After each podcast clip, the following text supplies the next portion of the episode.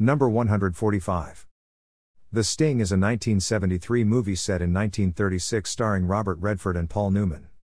The movie is about con men who mislead a mob boss into losing a half million dollars after being convinced that he had inside information on a horse race. The film ends with the mob boss thanking the con men for protecting him from a worse fate. The scam perpetrators often take years to brainwash the public by controlling the mainline news, public education, and politicians. When the time is right, they manufacture a crisis that requires action by the victims, actions that eventually end in their destruction. Meanwhile, the victims believe their efforts have been honorable. Germany is a perfect example of a sucker in a giant shell game. After the puppet masters convinced politicians that nuclear power imposed a threat, Germany dismantled its atomic power plants, making it more dependent on natural gas from Russia.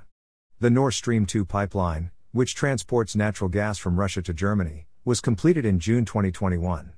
Still, Germany has not certified the pipeline, so it sits full of gas while the country is energy starved.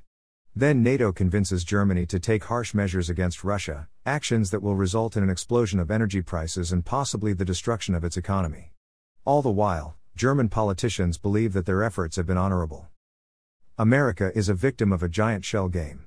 The puppet masters have taken over the reins of power in the United States, and they have used America's resources to displace domestic and foreign governments with their puppets. It all started when the U.S. Marines overtook Hawaii in 1887 in a coup that replaced Hawaii's reigning monarch. Since then, the puppet masters have used America's resources to instigate regime change wars in at least 30 countries.